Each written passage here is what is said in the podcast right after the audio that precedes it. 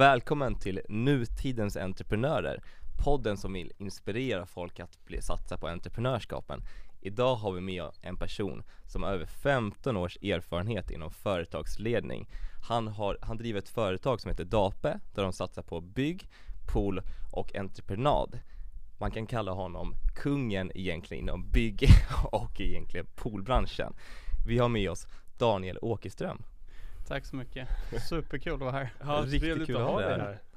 Jätteroligt faktiskt, det är så att det är Kristoffer som har haft mest kontakt med dig men jag blir väldigt, väldigt nyfiken. Det var så att eh, vi hade ett poddavsnitt med Johan Dahl. Ja. Och efteråt så satt vi och pratade med honom. Och så bara sålde han in dig bara, ni måste ha med Daniel.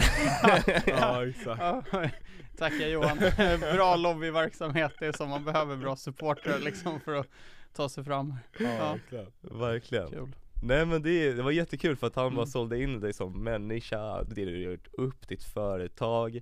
Det är sjukt intressant egentligen att bara sitta och diskutera med dig, vi hade lite prat innan också om eh, din uppväxt och alltihopa egentligen, hur du växte in i entreprenörskapen. Så vi, alltså jag tänkte vi kan egentligen börja där lite grann och egentligen kolla Hur började du driva ditt eget företag?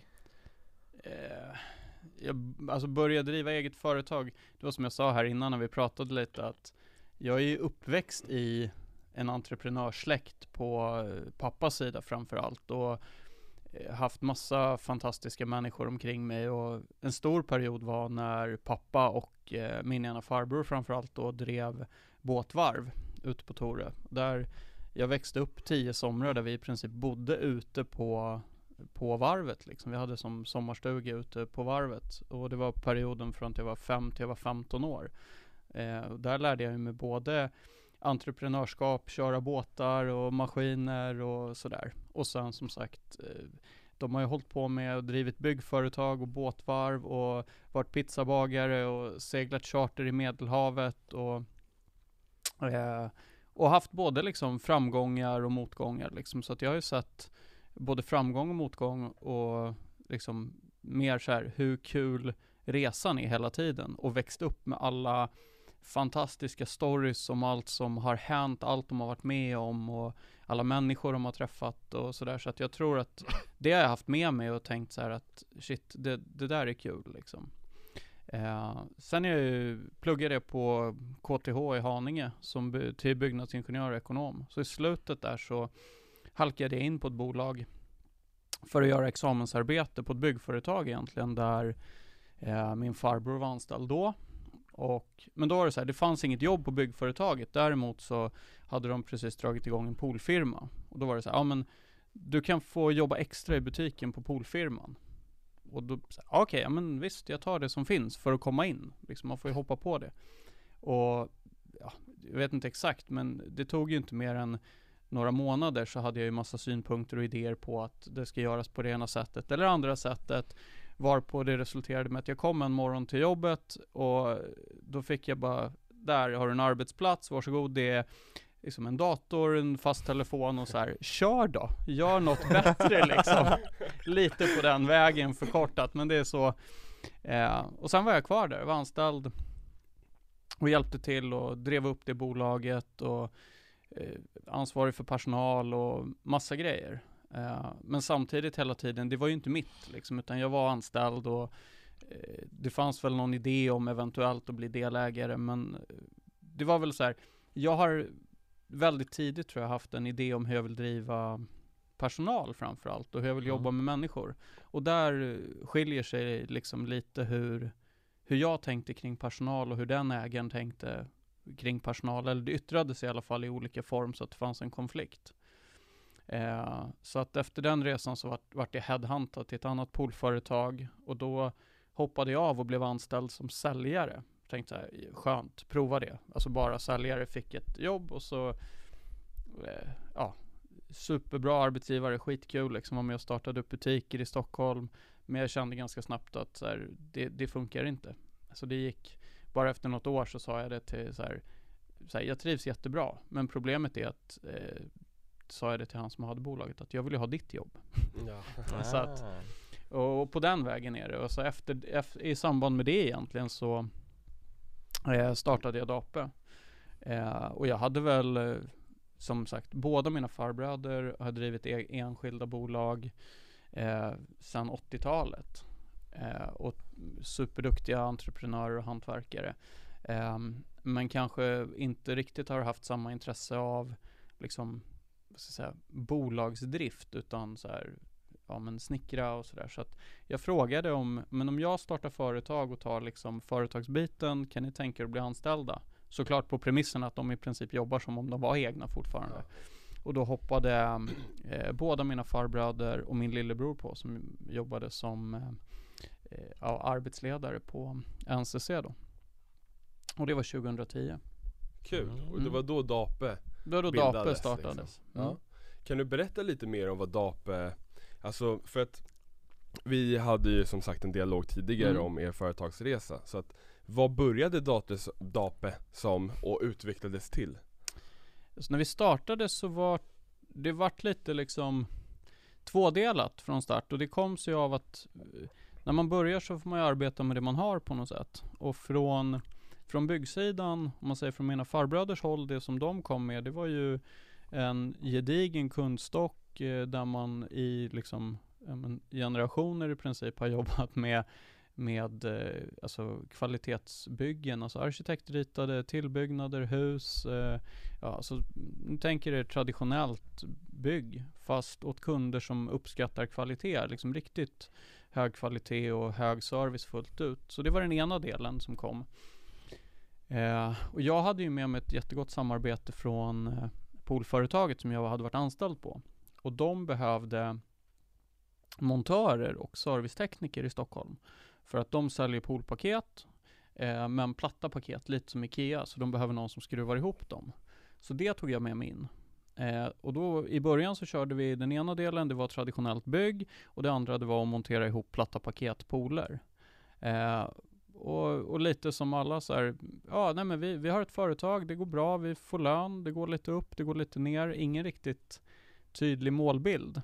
Och eh, idag med facit i hand, det är alltid lätt att vara efterklok liksom, så kan jag säga att det var väl en, en av de delarna som höll på att slita isär eh, som bolaget tror jag och värderingar. Det var lite så att eh, poolsidan höll inte riktigt samma höga liksom kvalitet som byggsidan. Och det var lite tvådelat. Vi hade snickare, vi hade bygggänget och så hade vi pool, poolgänget.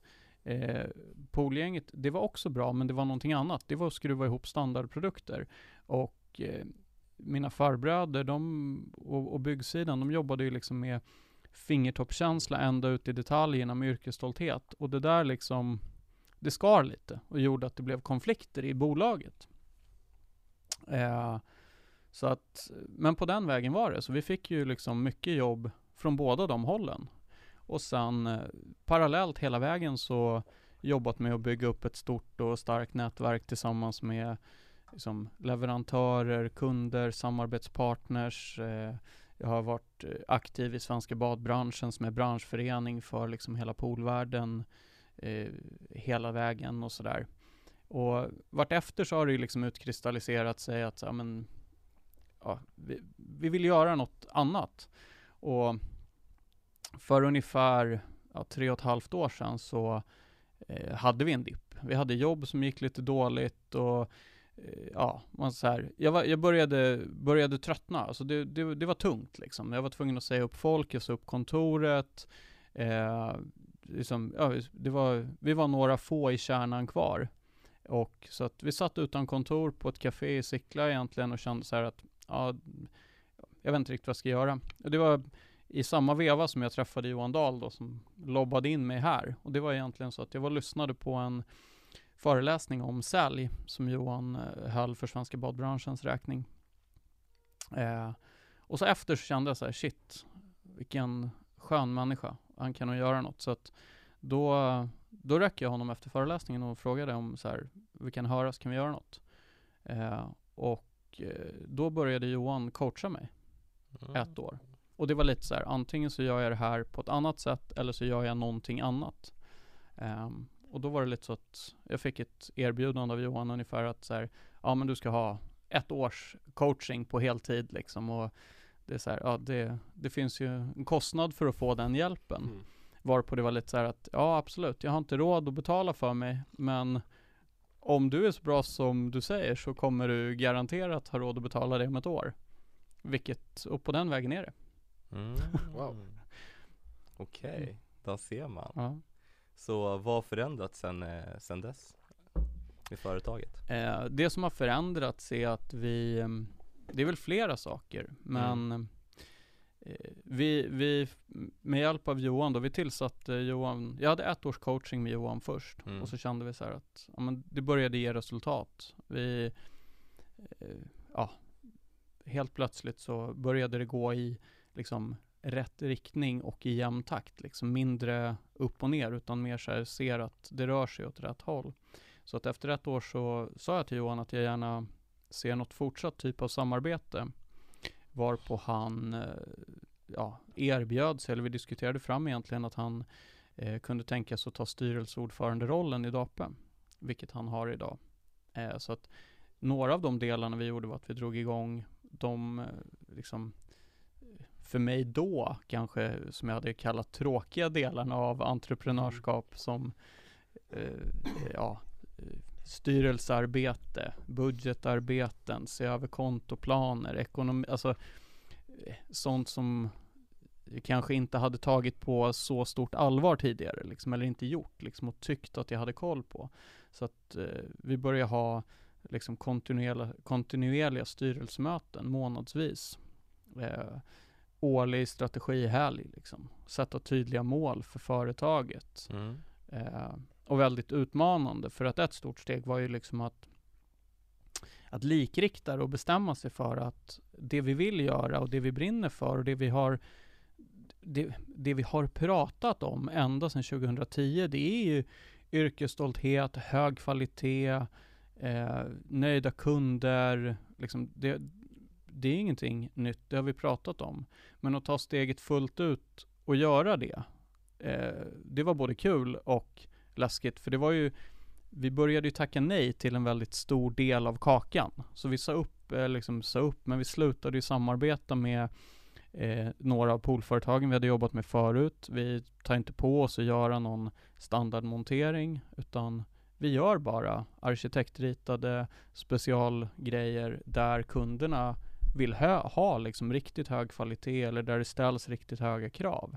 Och där vi får ja, men där vi får leverera på den nivån så att vi känner oss stolta över hela leveransen när vi går hem.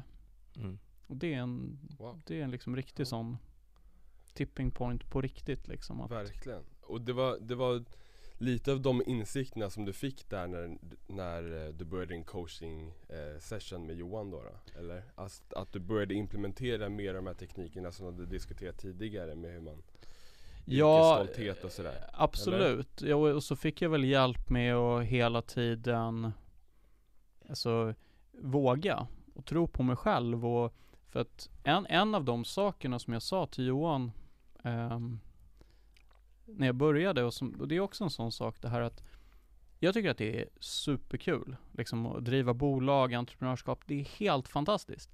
Eh, men för mig är det ändå inte hela livet.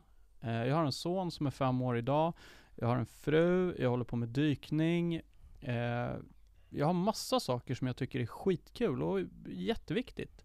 Så att jag sa det till Johan att jag vill göra det här liksom. Jag, jag vill driva ett framgångsrikt bolag. Men jag vill inte jobba ihjäl mig. Jag vägrar liksom. För att mycket som jag har läst och mycket av de entreprenörer jag har lyssnat på så där, då blir det liksom i min värld nästan lätt hysteriskt. Man ska gå upp klockan fyra och ha tränat innan klockan är sex och sen ska man äta frukost och så jobbar man och sen ska man helst äta middag och sen ska man jobba till klockan elva och så ska man vara först upp igen. Liksom att det är lite det enda framgångsreceptet på något sätt. Och det, och det kände jag så, men det tänker jag inte ställa upp på.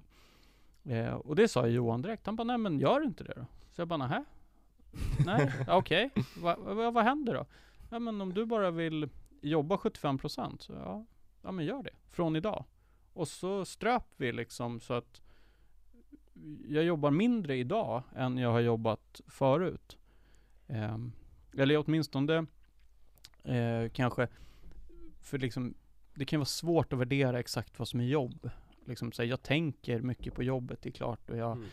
håller på en del med sociala medier och annat, men just den här tillgängliga kontorstiden, det som är mer kanske tänkt traditionellt jobb, den har jag begränsat och skapat mycket, mycket bättre balans i, i livet liksom. Så att jag har mycket, mycket roligare idag. Mm. Jäklar. Um, bara för att klargöra, alltså Mm. du, du jobbar nu alltså mindre, men du får ändå bättre resultat inom företaget. Absolut. Vi har aldrig haft så bra resultat som vi har idag. Wow. Eh, Mm. Och ja, jag, jag jobbar mindre. Och, Mm. Men jag gör ju mer av rätt saker. Exakt. Jag Mm. tror att det är det. Alltså Mer jobba effektfullt. Jag skulle precis säga Mm. det, mer effektfullt Ja. arbete liksom. Ja, ja, ja, det är verkligen, och jag kan Ja. säga att vi det, det är jäkligt bra att ha någon eh, som håller ens rygg. Mm. Eh, I ditt fall så är det Johan Dahl, vi har ju själv vår rådgivare som eh, sa exakt samma råd till oss också liksom så att grabbar, ni jobbar ihjäl er själva och ni jobbar inte effektfullt, ni jobbar bara effektivt, alltså ni jobbat många timmar. I slutändan, jag kan verkligen hålla med där att i slutändan, det handlar egentligen om vad du gör på timmarna när du jobbar. Sen om man vill jobba de här sjukt jäkla långa dagarna, alla är, alla är olika där. Men det gäller, att ta, det gäller att verkligen utnyttja de timmarna man jobbar och det ger resultat som du säger. Ja. Det är Mm. bara kul att höra att det finns Ja, ja visst. Nej men som sagt, jag lägger ingen värdering i det. Jag tror det finns jättemånga Ja, liksom, entreprenörer som trivs jättebra med att jobba många timmar och och sen ser livet olika ut beroende på i vilken ålder man är och liksom omständigheter. Men just, just att se till att göra saker som ger resultat. Liksom Mm. att man, man eh, reflekterar över vad man gör. Så att man kan se tillbaka på det just det här. Och, och för mig blir det lite samma sak när, när det kommer till personal. Och att så här, det viktigaste är inte hur många timmar någon sitter på kontoret. Utan det viktigaste är vad resultatet blir av att de har presterat eller gjort något på jobbet. Och, eh, så att, nej det har varit jättekul alltså. Tror du att eh, det tankesättet är en stor andel till eh, eh, skiftet? Alltså varför det har gått mycket bättre de senaste åren? Eller tror du det ligger mycket mer annat bakom det också? Jag tror som sagt att det är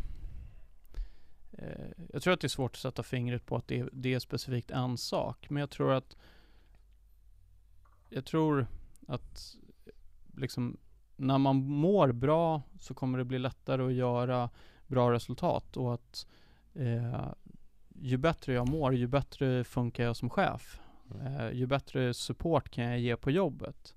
Eh, så att det har ju varit lite, hela resan med Johan, det har ju varit lite som liksom syrgasmasken på planet. Så här, jag först och sen så kan jag hjälpa andra liksom. Så att Mm. lite så här egoistiskt tänk kring mig själv, kost, sömn, träning, eh, också så här inte jobba ihjäl sig för att se till att vara som bäst när man är på jobbet och då kunna göra saker som ger stor effekt.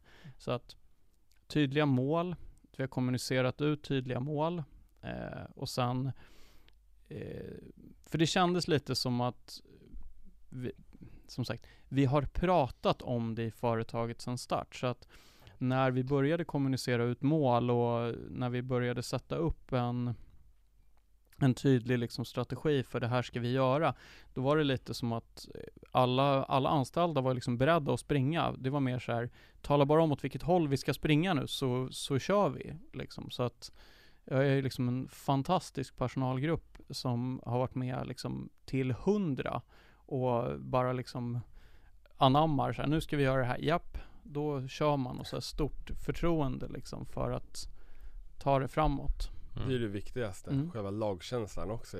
Mm. Men jag blev väldigt intresserad på, för vi skulle kunna gå in på några utförda arbeten som ni har gjort. Mm. För att ni, som du säger, ni tackar ju nej till många standardarbeten och väljer att ta de här som är lite mer komplicerade. Mm. Så att, kan du bara dra några exempel på vad det skulle kunna se ut som för någon som Ja. inte är insatt i branschen? Ja, det, vi, det vi har gjort, eh, vi kan ta ett, det är ett sommarhus ute i skärgården i sig, alltså fantastiskt fint eh, eh, sommarhus. Det är liksom ett befintligt sommarhus eh, eh, som har ett väldigt stort eh, liksom känslomässigt värde för kunden. Liksom man har spenderat mycket tid där, en sommarstuga som ska rivas och det ska byggas en helt ny sommarstuga. Så att eh, kriterierna är lite då att ehm, Eh, Eh, de, vill, de vill riva och så vill de bygga ett nytt och när huset är klart så ska det se ut som att det nya huset i princip alltid har stått där.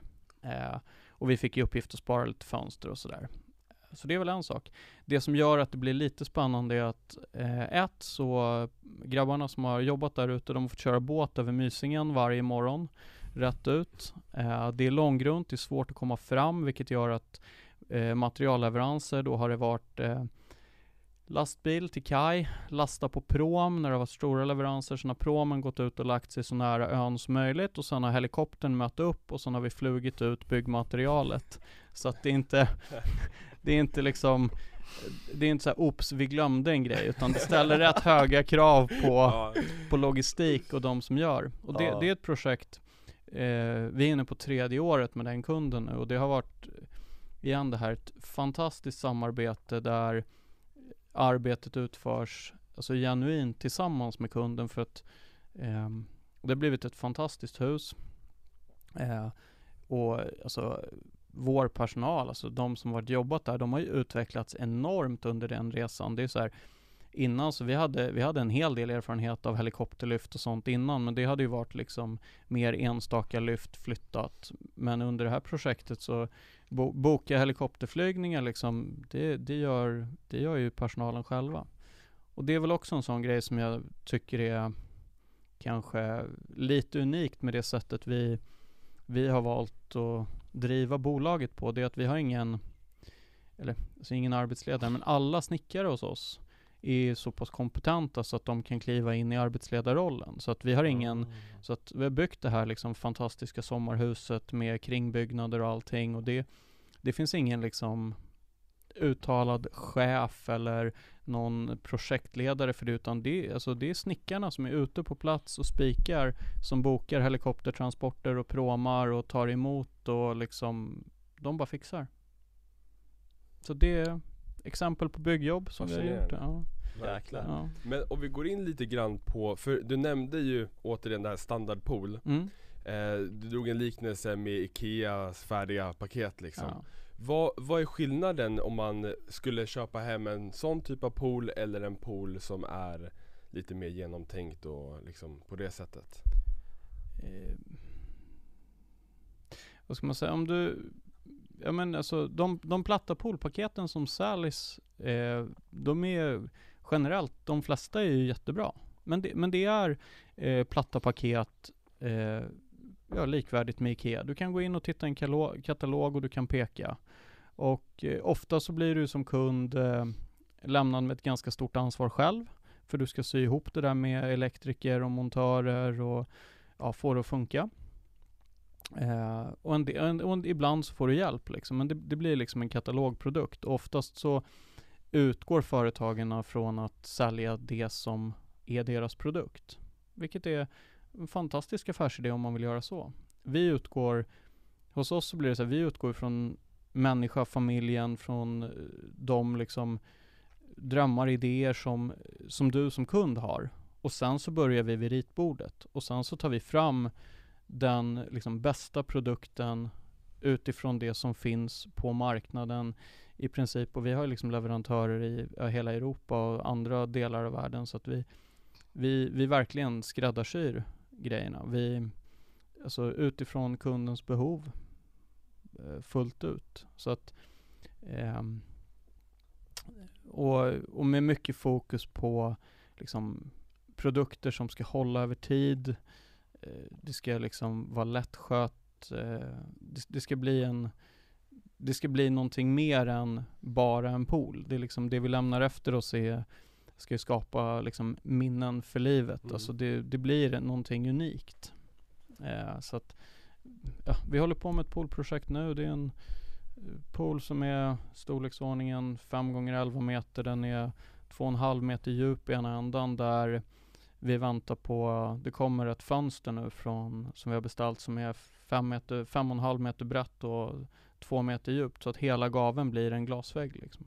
Det är också så här Coolt. rätt, rätt unikt för att vara. Eh, så att, ja mycket så. Och Ja, jag, jag tror, det låter ganska unikt för att vara Sverige också. Så skulle Ja. jag säga. Det känns som att Sverige är oftast de här standardpoolerna, Ja, I- standardsättet. Ikea. Ja men lite, eh, Ikea, man kan dra den. men ja, det, det är ganska liksom så, här, så här ska det se ut. Och Ja. ni, man kan säga att ni tar det till ett nytt steg och säger att vi skräddarsyr efter er istället. Det är alltså det ni gör egentligen. Det är det vi gör och sen Mm. så jobbar vi hårt för att slå, slå hål på mycket myter också för att det är Ah. mycket Alltså den, den fyrkantiga lådan 4x8 standardpoolen den, den, den kommer ju från Det är ju ingen hemlighet att det liksom, det kommer ju från folkpool Det är ju så här Ja, pool till alla, alla ska bada, en enkel låda Mm. Eh, det funkar och den, och den fyller en stor liksom ett, ett stort segment på marknaden. Eh, men på vägen så har det uppstått en hel del myter om att ja, men det är dåligt med kaklad pool i Sverige för att vi har sånt klimat och det är mycket så här att ja, men, eh, att det är massa saker som av någon anledning inte skulle gå att göra. Och, och där är vi ju gärna med och säger att det går alldeles utmärkt. Du kan bygga liksom kaklade pooler, du kan göra målade betongpooler, du kan stoppa in fönsterrutor. Eh, de flesta pooler som vi bygger, bygger vi med året runt drift till exempel, så att vi stänger dem inte ens vintertid. Utan vi stänger av värmen och så låter vi cirkulationen vara igång. Så att man inte behöver hålla på och täcka med plåtar och grejer, utan du kan ha du kan ha en transparent pooltäckning och poolbelysningen igång så att poolen fyller en funktion hela vintern, de mörka månaderna, vilket är liksom ganska stor del av tiden i det här landet. Så att istället för att bara bada liksom halva, halva året, så att den mörka tiden så har du en fantastisk vattenspegel och ljusspel i trädgården till exempel. Ehm, så att det går att göra så mycket mer. Mm. Ehm, Intressant, gud du har Mm. nästan sålt en pool till mig, jag bor inte ens i hus liksom det, Jag bara satt och tänkte på det, jag bara, måste köpa hus snart alltså. ja. Ja, nej men vad fascinerande, men så att men så jag förstår det rätt så bygger ni väldigt mycket så här. Det har mycket med vatten att göra, ant- antingen sjöstugor Pool eller liknande, eller är det allt möjligt fortfarande men fokusen ligger där liksom? det, fokusen ligger helt klart när det är vatten inblandat. För där skulle jag säga att där har vi en, en eh, liksom, ja, helt unik kompetens. Det vågar jag säga med det nätverket. att alltså, Allt egentligen med pool, spa, ångbastu, vatten, vattenspeglar och sånt. Um, och ofta så blir det lite så att det går hand i hand för att när, man, när vi hamnar på de här liksom arkitektritade villorna eller den typen av projekt så är det det bygget och så blir det pool också. Eller bad eller något på någonting, något Mm. sätt.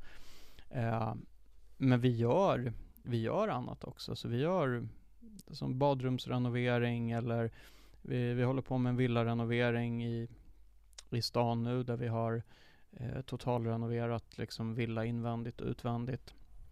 Så att eh, det utgår mycket från, från kunden. Alltså vi säger det att det, det är en väldigt liksom ömsesidig relation. Säg att om, om, om du skulle vara kund till oss så är det så att du, du ska känna stort förtroende för oss som företag och du ska känna att vi har rätt kompetens för att hjälpa dig med det du vill. Eh, men vi som företag ska ju känna att du är rätt kund för oss också. Att vi har eh, gemensamma målbilder, vi har värderingar som stämmer överens. Att, eh, så att den, vad ska jag säga, villarenoveringen som vi gör i Enebyberg, den kunden vill ha ja, men kvalitet rakt igenom, genuint. Liksom. Det ska inte snyggas till på ytan, utan det efterfrågades så här, vi vill, vi vill förädla det här huset, det är ett äldre hus och man har inte gjort någonting här. Varpå vi sa att så här, det, det gör vi jättegärna, men för att vi ska kunna göra det så kommer vi behöva ja, men bila ur hela källaren och byta avloppsstammar och liksom, så att vi, vi kan inte bara spackla upp det på ytan, för då, då lämnar vi inte ifrån oss något som är schysst.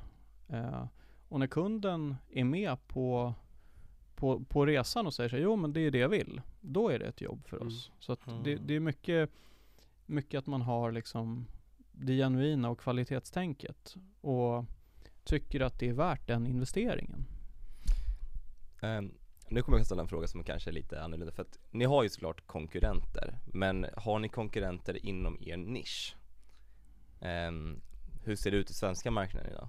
Jo, alltså självklart så har vi konkurrenter. Mm. Eh, vi, och det är ju fantastiskt. Alltså jag, det, jag tycker att det är, eller eh, konkurrenter, absolut har vi det. Försöker ändå referera till dem som kollegor för att eh, mark, alltså vi hinner ju inte med att leverera till 100% av den marknaden. Efterfrågan är rätt stor. Det är inget snack om saken. Liksom. Ja.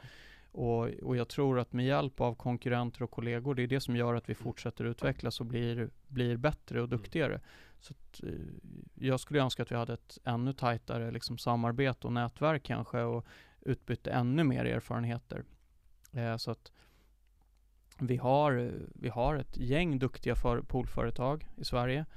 Eh, några samarbetar vi tätt med eh, och andra mindre. Och byggföretag, det finns ju också ett gäng som, är, som, som gör samma typ av jobb.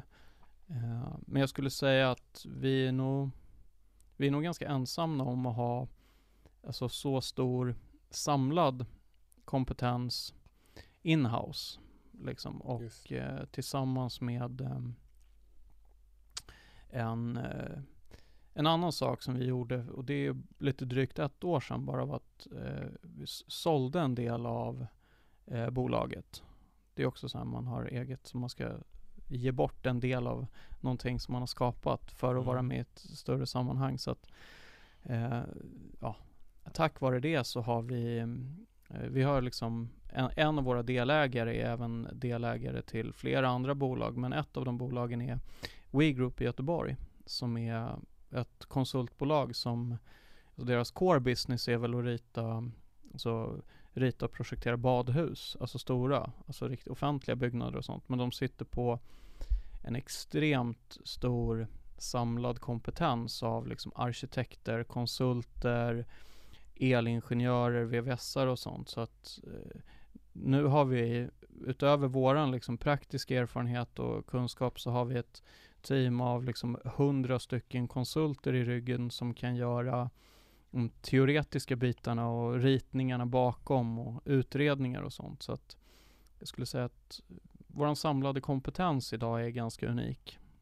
Wow Det är ju klockrent, det låter ju som Alltså för det är ju som du säger Du driver ju själv ett företag och man har ju funderat på det där hur det skulle vara att sälja av en del liksom och då måste det ju vara någon vinning i det precis som det här då Att man får ett samarbete som utökar kompetensen enormt liksom Eller liksom planritningar och så vidare Ja, ja absolut. Ja. Det, det, det var ju det som var grejen att det var ju inte det, det var ju inte att sälja av för att jag hade nog inte sålt av för att få in alltså bara, bara pengar liksom. Alltså det är lite så. Pengar det, kan man lösa på massa olika sätt. Men just eh, utökat nätverk, massa kompetens, eh, få nya kanaler och fortsätta eh, få inflöde av rätt typ av kunder och sånt. Det är ju superviktigt. Mm. Nej men verkligen, Mm. det förstår jag också. Man ser ju också värdet med tanke på när ni snackar om eh, ert mål med egentligen poolen att det ska vara otroligt unika pooler efter kundens behov. Mm. Då är det en stor fördel att ta in någon som verkligen är otroligt bra på att kartlägga det där.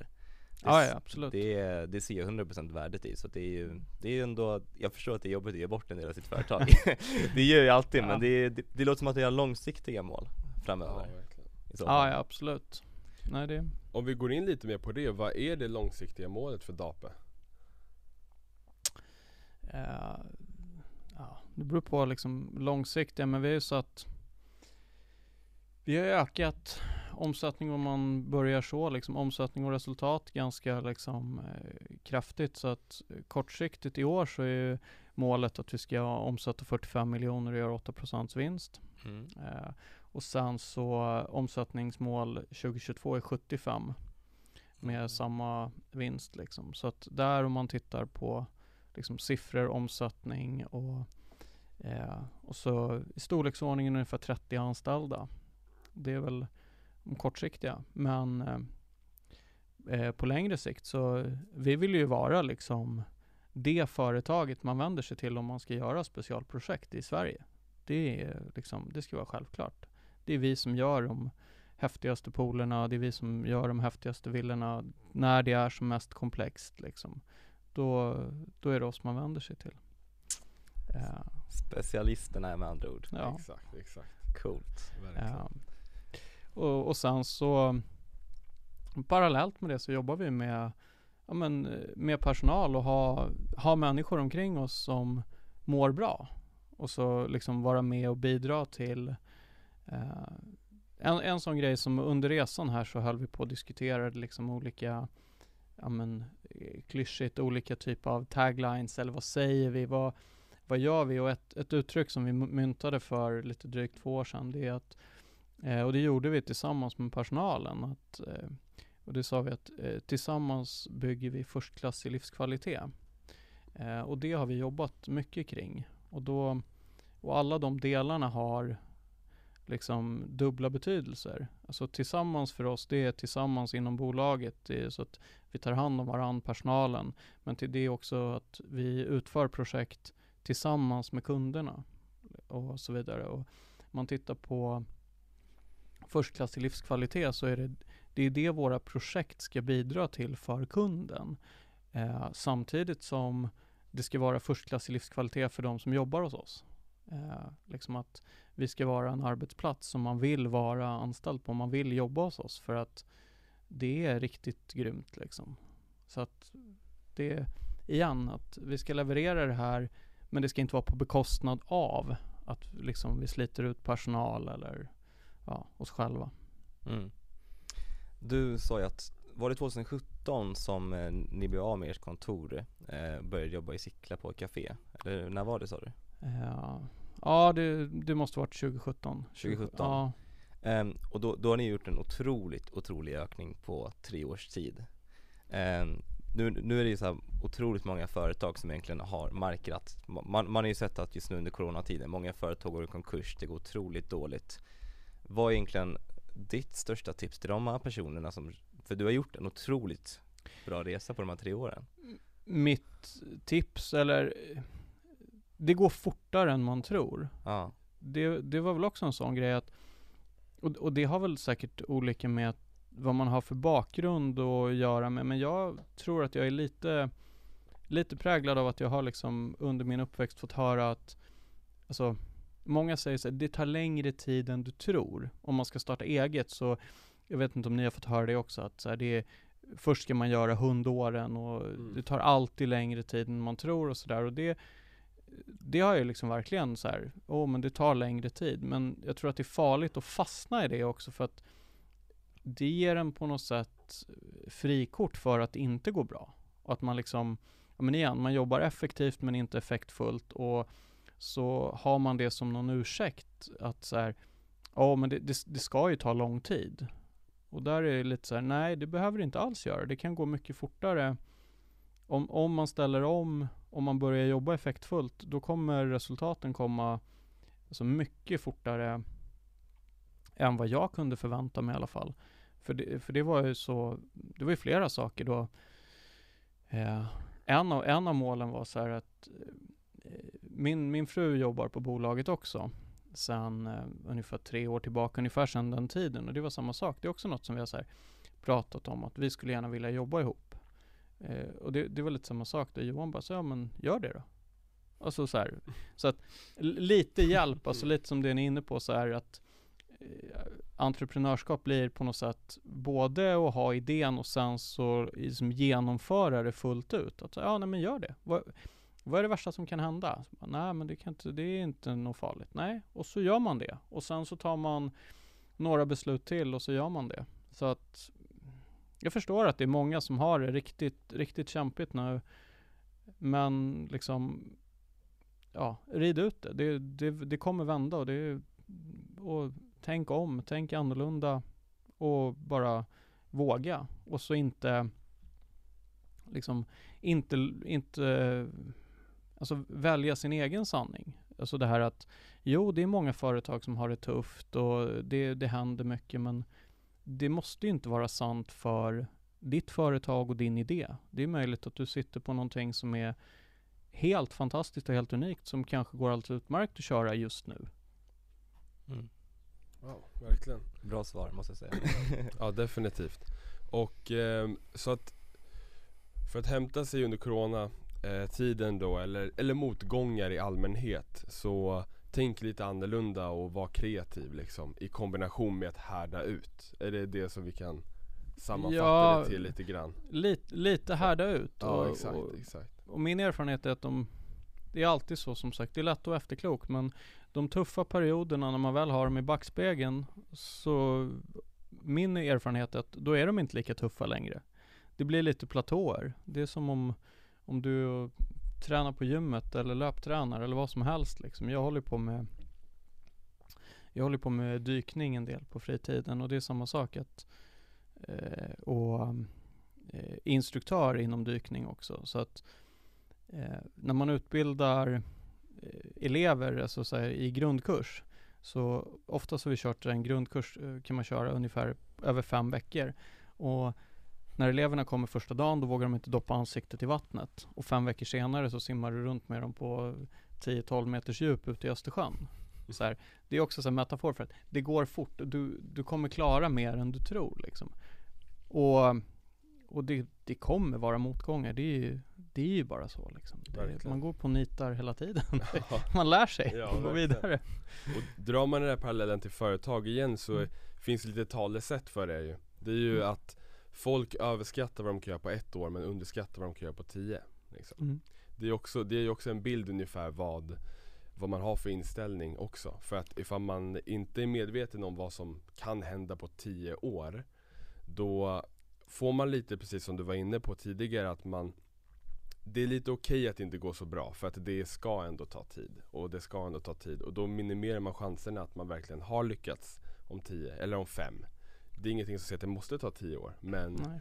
ifall du eh, har planerat att år tre så har vi omsatt 100 miljoner. Ja, du kanske inte når dit år tre, men du kanske omsätter 50 eller 40 eller 30 och det är ju ett fantastiskt resultat. Ja, ja, du är på god väg i alla fall. För det är Ja, det, om du exakt. inte har satt de målen då har du ju garanterat inte kommit någonstans. Precis. För det är ju, nej, det är superviktigt liksom. Verkligen, verkligen. Jag, jag har ju lärt mig talesättet, siktar du på himlarna, himla, i, i himlen eller på månen, då hamnar du i himlen. Mm. Men siktar du på Kebnekaise hamnar du i Borås. Ja, det- eh, och inget fel att bo i Borås, men det är, min poäng är att det handlar ju liksom att värsta fall så det kanske du inte når målet, men du är riktigt, riktigt nära ändå. Ja, exakt.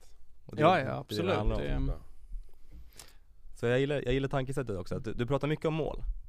Ja. Är det någonting ni har gjort under hela företagstiden? Är det någonting som blir ännu mer mer relevant? Nej, alltså det är mycket tydligare sista tre åren också. Kul. Alltså det, det, det, det är en, en stor del. Alltså det, det, den största utvecklingen har ju skett under de sista tre åren. Eh, de åren som vi gjorde innan har ju fortfarande lagt lagt alltså en stor grund. Vi har ju fortfarande liksom under hela perioden levererat bra jobb och som sagt skillnaden har väl varit, alltså den stora skillnaden är att de första åren så pratade vi om det. De sista tre åren så har vi gjort det också. Mm. Alltså om man ska sammanfatta det. Då, så här, vi har ju pratat om att ja, vi, vi vill jobba bara med kvalitetsjobb. Vi, vi vill göra det här. Vi vill ha, vi vill ha det så här. Och, och då blir det så, ja men då sätter vi igång och gör så. Mm. Och så tar vi bara de här jobben. Och så gör vi bara jobb åt de här kunderna eh, som, som vill ha det vi erbjuder. Det är lite så att, jag menar det, är- det är också så här, det blir omöjligt att eh, alltså tillgodose allas behov. Och också en, eh, alltså kanske en egen eh, kamp men även liksom inom bolaget att, att, att det inte finns något liksom fult eller dåligt i att tacka nej. För att det är också sådär att som sagt, vi är så måna om att eh, vi är med oss. Vi vill, vi vill ju hjälpa alltså, kunderna och helst alla kunder. Och en del blir att när man ska börja välja och smalna av utbudet så blir det ju så att det är inte, ja, vårt utbud kommer inte passa alla kunder. Och det är en sån grej som man har behövt eh,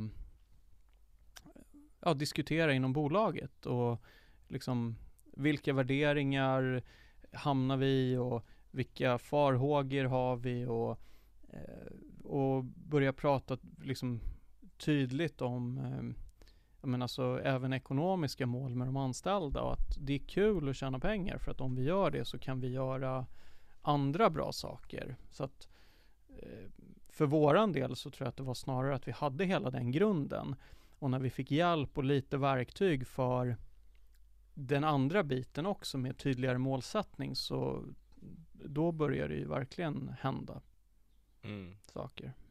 Verkligen.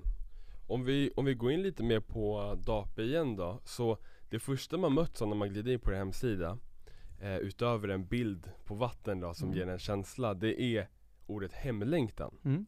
Och eh, jag tycker det är klockrent eh, ord för att liksom fånga det som ni gör För att vad jag gissar på att du menar med det, eller vad ni menar med det, är att vad ni gör egentligen är att ni skapar hemlängtan, ni får folk att längta hem liksom. Det är ju det är superkul att det Ja. är din bild. Det är, det är precis det som är hela tanken med, med, eh, med hemsidan och den känslan och det som är grejen att de projekten vi gör, de, de skapar hemlängtan.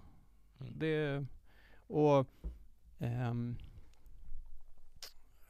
det, det, är, det är svårt, det är alltid svårt att liksom hitta ett ord eller någonting som, som eh, passar alla. Men, men för mig så är hemlängtan, det liksom, det finns mycket liksom positivt och mycket glädje i det och liksom att, att, att vilja vara hemma liksom, oavsett om det är hemma i villan eller hemma i sommarstugan eller hemma i, i lägenheten. Det är där, det är där minnen skapas, det är där, eh, där barnen växer upp, det är där idéer utvecklas liksom. Och, och om vi kan vara med och liksom, ja, det vi lämnar efter oss skapar den känslan hos våra kunder så är det riktig framgång för oss. Ja, alltså jag, jag älskar också det ordet, den är Mm. klockren. Det var också det jag tänkte på, för att hemlängtan för mig, det är som du säger, det är inte bara hemma i sin lägenhet. Det kan vara att man, jag minns själv när jag var barn, när man åkte ut i sommarstugan, man såg Mm. vattnet där borta, man var i sin, det var inte det finaste huset om man ska vara ärlig, men det, det var en riktigt mysig känsla. Och för Mm. mig är det hemlängtan när jag tänker, åh, nu ska jag åka dit på sommaren, nu ska jag springa till vattnet, nu ska man vara på den här tomten.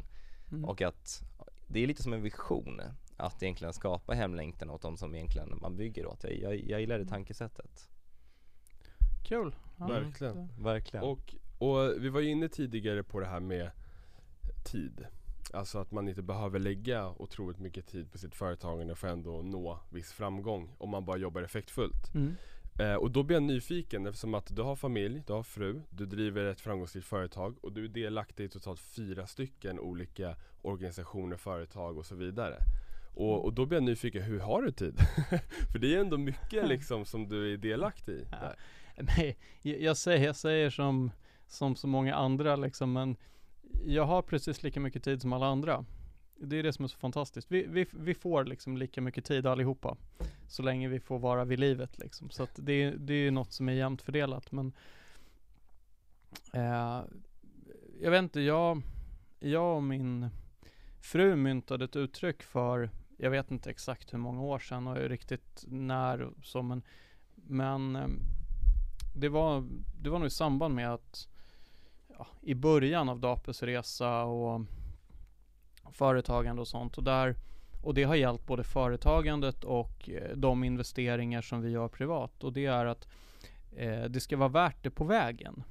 är någonting som vi pratar om hemma och då är det balansgången mellan det vi investerar och det vi sliter i för framtiden eh, oavsett utgången så ska vi kunna titta tillbaka på det och säga att det var värt det. Så att, vad ska jag säga, det vi väljer att göra idag, det, det ska vi kunna titta tillbaka på och säga att shit, det var en skitkul resa, det var värt det och de valen är vi nöjda med oavsett om det res- resulterar i helt otrolig framgång eller även om det inte gör det så ska vi kunna titta tillbaka på det och säga att bara shit, det var ju skitkul. Vi hade kul på vägen. Sen så, det är klart att det inte är kul 365 dagar om året liksom. Det, perioder får man ju bita ihop och jobba. Men, men att de perioderna inte blir för långa. Lite så, som sagt. Som jag sa, så jag har en son som är fem år och eh, det hade inte varit värt det för mig om jag hade jobbat så mycket så att jag hade missat uppväxten. Om jag hade missat liksom alla de hundratals frukostar som jag har ätit tillsammans med honom eller hämtat på förskolan liksom. Eh, men, men det är ju och, men det är ju personligt för mig liksom. Så att det är ingen jag tror att det viktigaste är att man avsätter tid för sin egen skull där man vågar reflektera över det man gör och sen utifrån det eh, prioriterar och gör det man vill. Liksom. Sen om man, om man vill jobba 24-7 så gör det. Men jag tror att många gör saker utifrån förväntningar som finns på en utifrån och att man inte liksom har ställt sig frågan själv om det är det man vill eller om man tycker att det är värt det. Så att eh, det, det, det är den ena delen. Och sen det andra som eh, det är ju att man måste omge sig med fantastiska människor och lita på personal. För att jag har många, framförallt i min bransch, skulle jag säga, eller inom hantverksbranschen, många som jag träffar som liksom slänger sig med uttryck som att eh, ja shit, det här det hade ju varit skitkul bara jag slapp personalen, ungefär. Det har jag hört Mm, många gånger Right. det är personalen som är jobbigast och grejen. Och för mig är det ju tvärtom. Personalen är det mest fantastiska jag har. Liksom utan personalen så hade jag inte haft ett företag och det är tack vare att jag har så bra anställda som jag har möjlighet att så här, jag måste inte jobba mer. För att jag har människor omkring mig som, som fixar det här. Du nämnde också innan, eh, i början av eh, själva egentligen, eh, när du pratade om ledarskap, att du var anställd. Att du hade en annan bild på hur, eh, ditt, hur du vill att ditt företag ska egentligen eh, eh, styras och ställas när det gäller just personal. Mm. Så, så jag är lite nyfiken på hur, hur ser du på ledarskap och hur leder du egentligen ditt team framåt? Jag tror mycket på eh, Jag tror att jag har ett ganska liksom coachande ledarskap skulle jag säga. Mm. Och ehm, eh, liksom det här med att man men så här, omge sig av folk som är riktigt duktiga på det de gör. Eh, och utan att lägga några värderingar i att det ena är bättre eller sämre än någonting annat. Att alla delar är, är lika viktiga. Eh, och sen så är i alla fall min ambition att ha ett, alltså vara väldigt transparent liksom med, eh, med allt egentligen genom företaget. Eh, det är väl en sån sak som skiljer sig att eh, de som jobbar hos oss, de, de vet hur mycket pengar vi tjänar. Eller om vi inte tjänar pengar. Eller hur mycket vi omsätter. Eller det, det är liksom inga hemligheter. Och jag vet att jag har i alla fall ja, men människor omkring mig som driver företag där det är lite så här att nej, nej, nej, du kan inte, du kan inte berätta för de anställda hur mycket pengar ni tjänar på ett jobb för då, då, då blir de giriga och så ska de ha mer eller någonting. Och, och, och för mig har det varit helt tvärtom. Det är lite så här att det är ju vår gemensamma framgång liksom och att eh, självklart så får man ta del av hur det går och vad vi gör och vilka mål vi har och eh, på den nivån man själv vill. Och, men mer utifrån att eh, det, är inget, det är inget krav på någon att de ska sitta och läsa resultatrapporter men däremot om, om man vill det så får man gärna göra det och vill man sitta ner och diskutera det så får man gärna göra det också. Så att transparens och eh, liksom ärlighet, mycket, mycket dialog och sen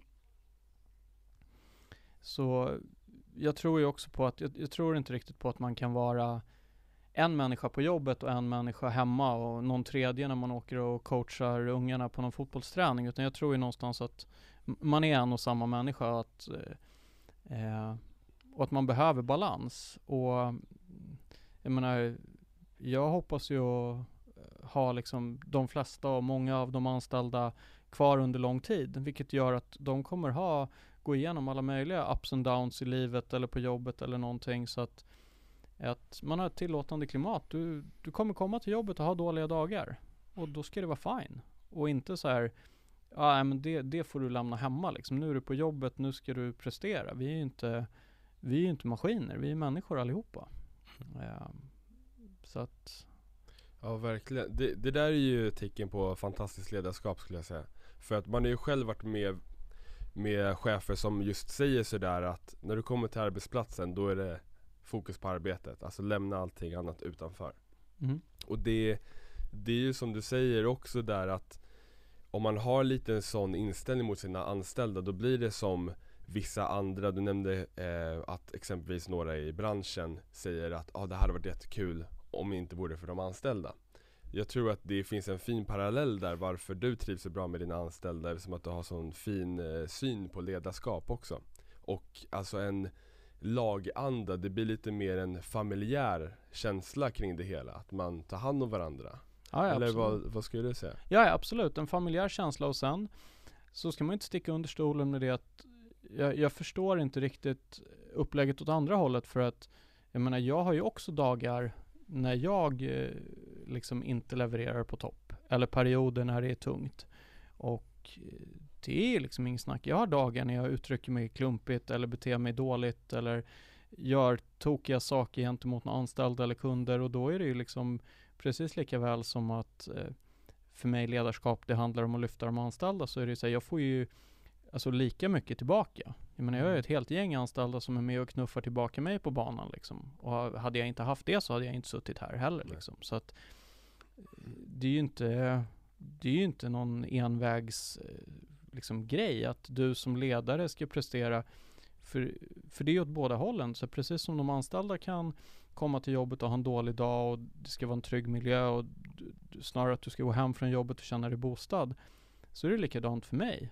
Jag menar, jag kan ha tagit ett dåligt beslut eller eh, räknat bort mig på ett jobb och vi måste stå där och jobba en vecka utan att få betalt liksom.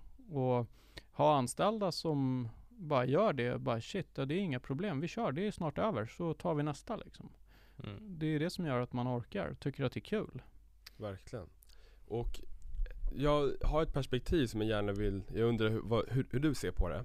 För att eh, när man har pratat med ett gäng olika företagsledare, VDs och så vidare, då får jag en bild av att eh, synen på eh, företagsledning som du har, det är lite mer modernt än vad det har varit tidigare. Alltså att det är mer vanligt nu för tiden att man släpper in de anställda i ledningen så att säga exempelvis delger med resultat och att man liksom tillsammans växer. Det är klart att det alltid funnits men jag har fått en känsla när jag pratat med olika företag att det är framförallt de nyare företagen eh, som har det fokuset. Är det någonting som du har upplevt eller ser du det på ett helt annat sätt? Nej, jag tror att, jag tror att det stämmer. Eller nyare företag, de som är jag tror att de, de som är nyfikna och tar del av eh, liksom råd och rön och senaste forskningen. För det är också så här, det är inte så att det är inte så att jag sitter på något unikt framgångsrecept. Jag menar, det är ju bara att sätta igång och läsa liksom ledarskapsteori, modern ledarskapsteori. Så jag menar, det finns ju det finns ju listat liksom framgångsnycklar. Det, det finns väl en uppsjö böcker som talar om hur man gör. Tricket sen är ju att göra och implementera och få ja, få personal med sig på, på det och få personal att eh, tro det. Tro, tro på det. Och så att, så att ja, moderna ledare eller folk som är beredda att förändras och sånt. En annan sak som jag tänker är viktig, men det, det ser jag väl också eh, i våran bransch så saknas det väl ibland att det, det finns ju någon övertro på att liksom man som chef måste vara liksom duktigast på firman liksom. Och tittar man på många, många hantverksföretag är ju sådana också kanske att det är ju det är ju superduktiga hantverkare som har blivit ofrivilliga chefer. Det, det är ju liksom ett problem för att du, du är superduktig snickare kanske och du har varit anställd och så har du tröttnat på att vara anställd för att du kanske hade en dålig chef och så startar du eget och så är du superduktig på det du gör. Men du får ju resten på köpet för att ska du driva företag så måste du helt plötsligt börja skicka fakturer och offerter och skriva avtal och så växer du lite så att du hinner inte med. Då ska du anställa någon och då blir du ju personalansvarig. Vilket du kanske inte alls var det du varken brann för eller det du var duktigast på eller någonting. Och inom, inom hela liksom hantverkssektorn så tror jag att man skulle tjäna på att våga ta in andra kompetenser. Alltså som inte, kanske inte kan snickra. Alltså så här, jag har väl inte tummen mitt i handen liksom så här. Jag är ju uppväxt med hantverkare omkring mig så jag kan också skruva upp en hylla men så här, jag är ju tveklöst sämst på firman på snickra liksom. Ehm, och jag menar det är ju därför jag har duktiga anställda snickare. Det är Ja. lite det som är grejen. Så att jag tror att många gör, alltså går bort sig lite där, att det blir lite för likriktat. För där är det så här, vi har ju anställt eh, alltså med, med mycket med fokus på liksom igen, så här, människan bakom, alltså värderingar och hur man ser på, på saker. För att alltså ren, renodlad kompetens och framförallt på poolsidan så jag menar det, du, det är svårt att få tag i en liksom eh, fullutbildad poolservicetekniker för privatpooler. De växer ju inte på träd liksom. Så att det blir lite så här, nej men du, du är självgående, du, du har sunda värderingar, du har bra liksom kan, bra kundkontakt, eh, du funkar bra i teamet. Resten fixar vi ju liksom, det kan du lära dig. Det är inga problem, mm. problem liksom.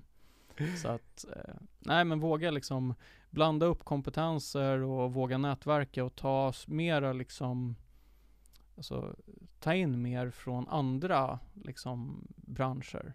Mm. Tror jag vi skulle vinna på väldigt mycket inom hantverkssektorn. Verkligen. Vi, vi diskuterade ju även det förut att det är ju ett eh, fenomen nu, framförallt på LinkedIn och andra sociala medier, där många branscher delar med sig av kunskap på Alltså, ja men allmänna tips och sånt där. Och hur, hur är det inom er bransch liksom?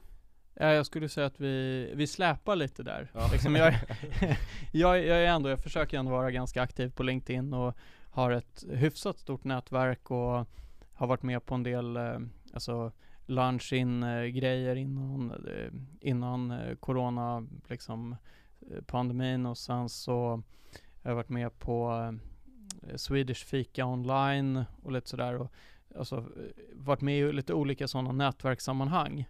Och det är ju inte så många liksom hantverkare eller företagsledare från små och medelstora liksom hantverksföretag man springer, springer på direkt. Rätt ensam där liksom, vilket till, till viss del är ju tacksamt liksom eftersom att man, man får ju stort utrymme liksom själv. Eh, men, men samtidigt så tror jag att vi skulle vinna på det erfarenhetsutbytet. Och, och det finns väl lite, även om det är mycket, alltså det blir ju bättre hela tiden med hjälp av olika forum på, på nätet och sådär. Men, men det är lite mycket sådär att man, man tror att man ska vinna något på att sitta på någon yrkeshemlighet liksom. Jag tror, tror lite att den tiden är förbi någonstans för att det det, det mesta idag är ju inte mer än en googling bort liksom. Att du kan lära dig själva saken. Så att det är någonting annat som gör, gör att du är unik idag som företag. Det är ju relationen, det är att kunderna vill jobba med dig som företag för att ni är ett bra team, för att ni gör saker. Det är, så att, Eh, nej, alltså mer, mer än nätverkande och erfarenhetsutbyte och, och jag menar vi, vi utbildar ju gärna våra kunder och ger bort kunskap och vi har ju ett gäng, alltså mindre företag eh, som går som underentreprenörer till oss som är liksom en och tvåmansföretag, eh, bland annat på poolservice-sidan. Och jag menar de, de får ju ta del av liksom, ja, men allt som vi gör, alltså vilka, men vilka verktyg vi använder för att rapportera tid, vilket bokföringssystem vi använder, hur vi offererar, hur vi prissätter. För jag menar det är och det är supertydligt. Jag menar ett, ett av de företagen som vi jobbar tajt med idag, de, han klev in på kontoret i, i november förra året, liksom. det är jättekort, eh, och frågade om ja, vi hade jobb över vintern. Eh, från, från liksom, ja, lite ströjobb har det utvecklats till att, så att eh, de är två personer idag och de kör kanske 70-75% av sin tid åt oss och köper typ allt material via oss. Eh, använder samma tidsrapporteringssystem som oss. Och liksom, så här, ja, han fick jättemycket erfarenhet och kunskap av oss, vilket gör att han kan leverera på en mycket högre nivå åt oss idag. Mm. Så att det är liksom, det är win-win. Jag tror att det mm. Jag tror också på det. Eh, har, no har ni någonsin varit rädd på att dela med för mycket kunskap? Är det någonting ni har spekulerat inom? För att det är många företag som säger nej men jag vågar inte dela med mig av kunskap, jag vågar inte dela med mig av idéer för andra konkurrenter eller någonting. Hur känner ni när det gäller sånt? Nej, så det är svårt, svårt för mig att svara för liksom, in, inte för, inte för min egen liksom räkning. Uh, och, och, grejen är att jag tror att det, det, jag tror att risken är ganska liten om inte någon liksom, jag vet inte vad de ska göra, de ska övervaka, för jag tror att det är, det är liksom summan av alla små delar som gör liksom det är unikt och som gör det till en framgångssaga och, och liksom eh, Alltså som sagt, jag menar det finns ju böcker på temat om hur man gör. Så att jag tror inte att det är liksom Jag vet, jag vet inte riktigt vad de, vad, vad de ska sno För det är ju Det är som jag menar det, är så här, det, det kommer fram vilka leverantörer man har, det kommer fram vad det är för saker, du kan ju, du kan ju liksom, vadå, du kan ju till och med fota en sak idag och fråga Google var det kommer ifrån liksom. Så det, det, det är ju, och det ska ju mycket till, jag sitter här och berättar om massa saker som vi gör, men det, det ska ju mycket till för att någon ska kunna liksom sno konceptet och få, jag menar det är ju, det är igen, jag tror att mycket bygger ju på relationer mellan människor. Och, och det är svårt att sno. Alltså oavsett hur mycket du delar med dig av, hur, vilka relationer du väljer att bygga upp med dina anställda, med dina kunder, med dina leverantörer, med dina samarbetspartners. Det är liksom, det, det är sånt som är ovärderligt.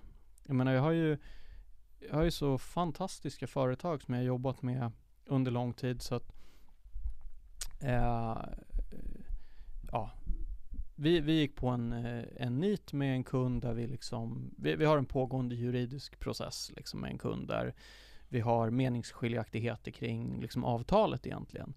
Men det har gett oss en, Eh, eller liksom under första, första halvåret i år så hade vi liksom en likviditetsdipp liksom.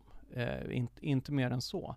Men då när man har företag, så man, ja, då ringer man upp till de liksom leverantörer och säger så ja, vi, det, det är tufft, vi kommer kanske släpa lite med fakturer och, och liksom, vi kanske måste ha några extra dagar på oss att betala och sånt. Och då är det så här, när liksom de företagen man har jobbat med i flera år, liksom, de bara, ja ah, men det är lugnt. Vi höjer era kreditgränser, ni kan få 60 dagar.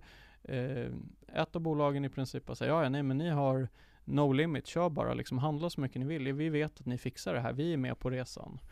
Eh, det är ju sånt som, så här, försök att kopiera det. ja, ja.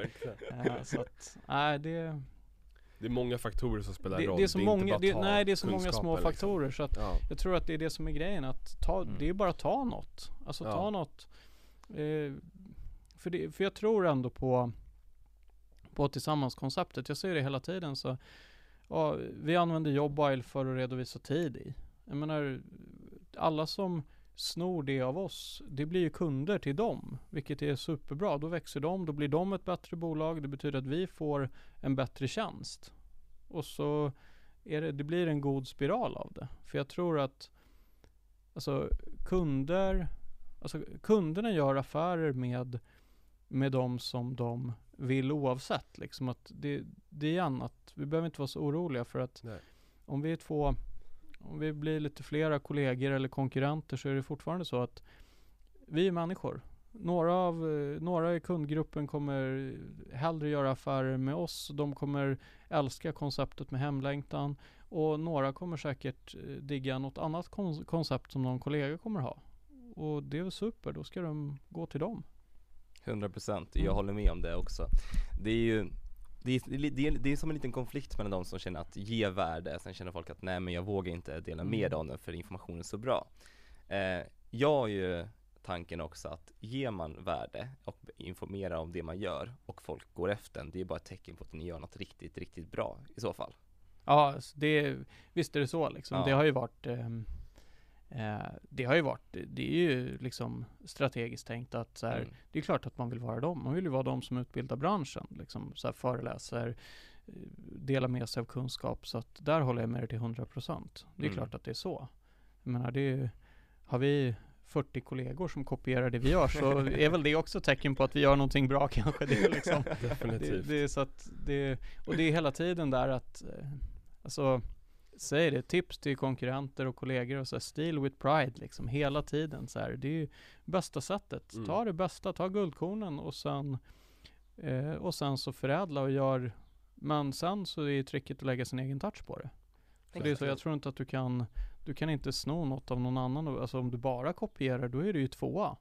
För jag menar det, det du blir tipsad om och det du ser någon gör, du, då är du ju på efterkälken från start, för de har ju garanterat redan det är som för oss, så här, vi gör det här nu, vi jobbar med de här leverantörerna nu, det kan vi berätta om och sen så är det så här, vi har ju liksom massa planer för framtiden liksom som vi själva inte har satt. Så att jag tror att det är viktigt att man, man jobbar med det, de bitarna själv också. Verkligen.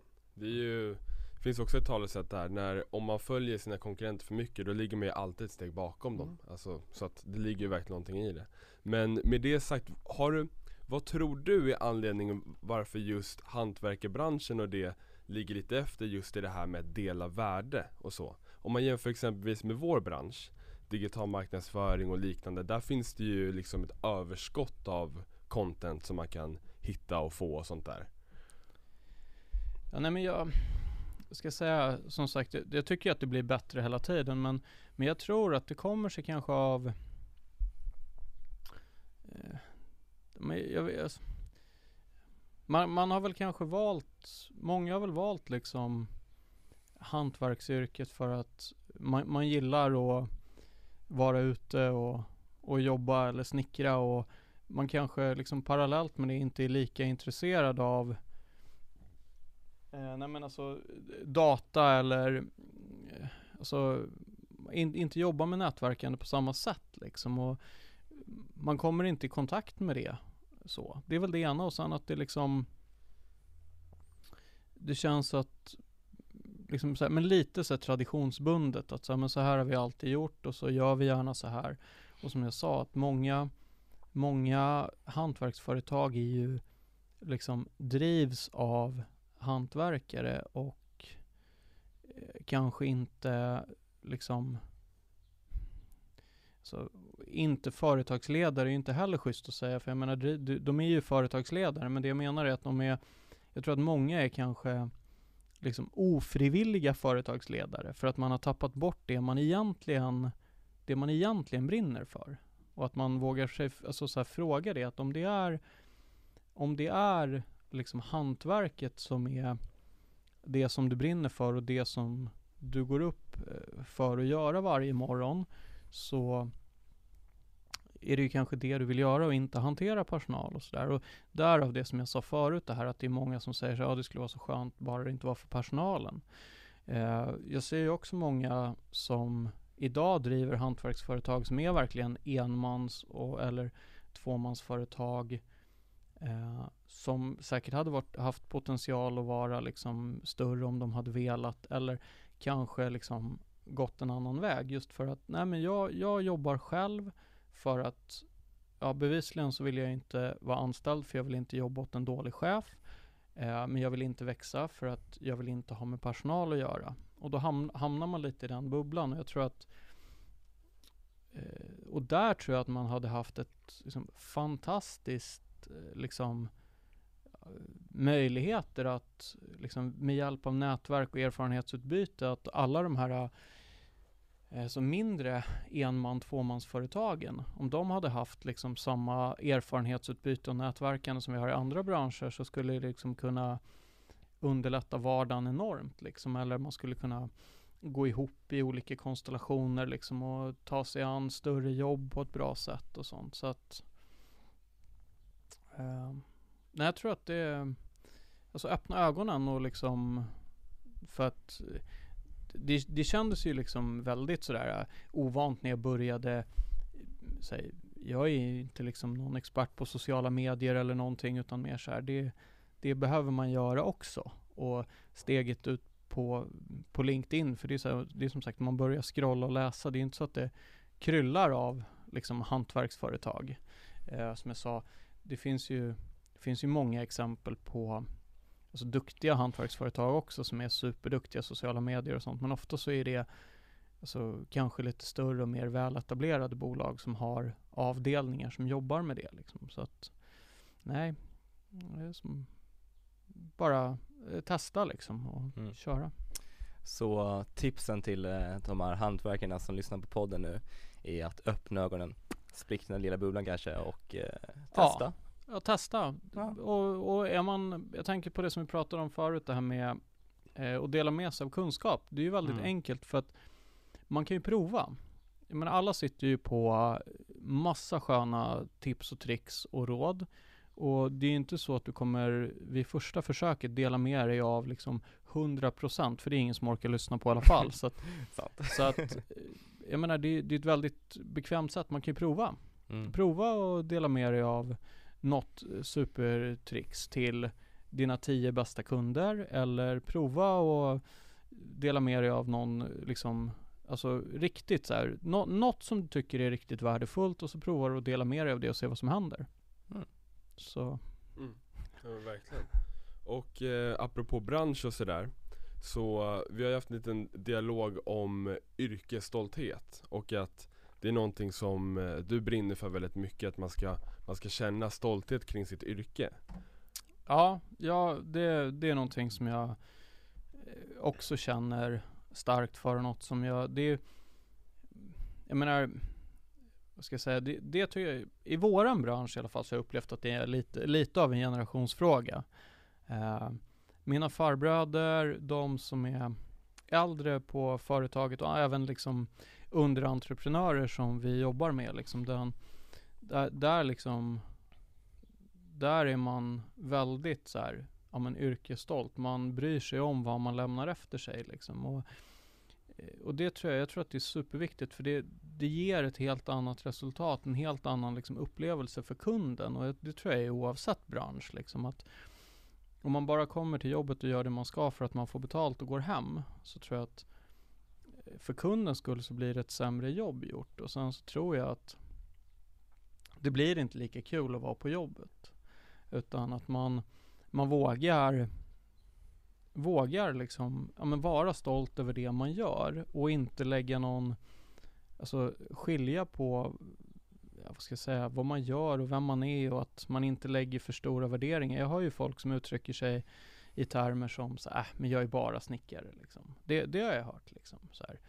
Jag har aldrig stött på någon som har sagt äh, jag är bara jurist.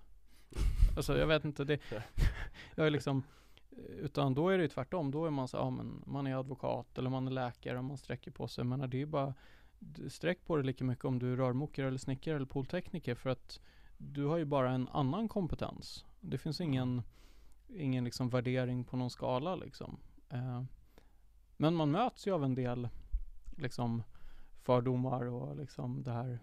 Så att, ja, det är utmanande. Men just det att och, och vara stolt över det man gör liksom. Att om, om lite så här att om man inte blir påtvingad någonting annat. Om du är om du är snickare eller om du är lastbilschaffis och det är det du älskar och det du gör liksom. Att vi har väl en eller har i alla fall haft i min känsla av att vi har en liksom eh, kultur av att man blir premierad genom att man får ett annat jobb. Att så här, ja du har ju varit, nu har du jobbat här i fem år och du är superduktig snickare så nu blir du arbetsledare. Bara, jaha? Men så här, och det är väl fine om, om den personen som blir, ja traditionellt sett då uppgraderad vill det och tycker att det är kul och sånt. Men där igen tror jag så är viktigt att ställa sig frågan om man själv vill eller om det är något som bara är förväntningar utifrån. Att, för jag menar, du blir ju du blir någonting, du får ett annat jobb. Så här, du var bra på någonting och så fick du ett annat jobb. Och det är frågan om du trivs med det. Och att det är viktigt att kunna liksom premiera folk eh, så att de kan fortsätta utvecklas där de är. Alltså du kan fortsätta vara eh, snickare och göra det du kan. Du kanske inte alls ska bli arbetsledare. Du kanske däremot så kanske du kan jobba med att vara mentor eller få vara med och ja, men, utvärdera verktyg på bolaget eller någonting liksom utan att det är någon värdering. Det finns ju någon så här idé om en karriärstege och jag tror ju liksom 100% på att det är viktigt med utveckling. Alltså för annars så tror jag att man tröttnar. Men, men, men personlig utveckling blir ju helt individuellt. Det är, jag är en, ehm, en av killarna på, eh, på firman som är, som är snickare som även är frivillig brandman. Som har liksom varit ja, men lite tjänstledig och grejer för att han har parallellt utbildat sig till brandman. Det har ju så här i det korta perspektivet så har ju liksom hans brandmansutbildning med vårt byggföretag ingenting att göra. Men ja, det var personlig utveckling för honom och han har ju växt jättemycket. Så att jag tror att det är lite så här, om man har anställda och någon vill, inte vet jag, plugga kinesiska, så bara men kör hårt. Alltså bara du gör någonting Ja. som utvecklas. Så jag tror att man får tillbaka i alla fall. Hur viktigt är det som chef då att ha koll på vad ens anställda egentligen har för mål visioner, egentligen vad den vill utvecklas inom? Eh, det tror jag är jätteviktigt. Mm. Och det är en eh, jätteutmaning. Mm. För att eh, jag tror att många är ju väldigt otränade i att sätta mål. Eh, eh, vi, vi pratar ju en del om det liksom på, på företaget och sådär och det, det märks. Jag var också otränad i att sätta personliga mål. Vad vill jag och var ska jag och vad händer om jag börjar reflektera? Och, och vara öppen för det också, för det kan ju vara så att eh, det helt plötsligt faktiskt är anställda som kommer på att de inte vill vara hos dig som, att de, de, de vill göra någonting annat. Eh, så att man har tänkt igenom det. Samtidigt så tror jag att det är superbra för att jag tror inte att man ska ha anställda som inte vill vara hos en egentligen, utan då tror jag att man snarare ska hjälpa dem att ta sig dit de vill.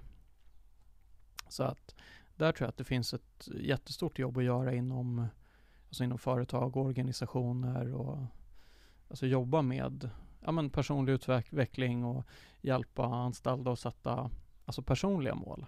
Mm. Eh, och jag tror att det finns mycket, mycket målstyrning som är liksom, ja, vad du ska göra, alltså som anställd för, vad du ska uppnå för företagets räkning. Det tror jag är liksom vanligare, att så här, om du ska bli duktigare på det eller prestera något mer. Men, men just det här med att liksom på individnivå våga koppla det till helt personliga mål också.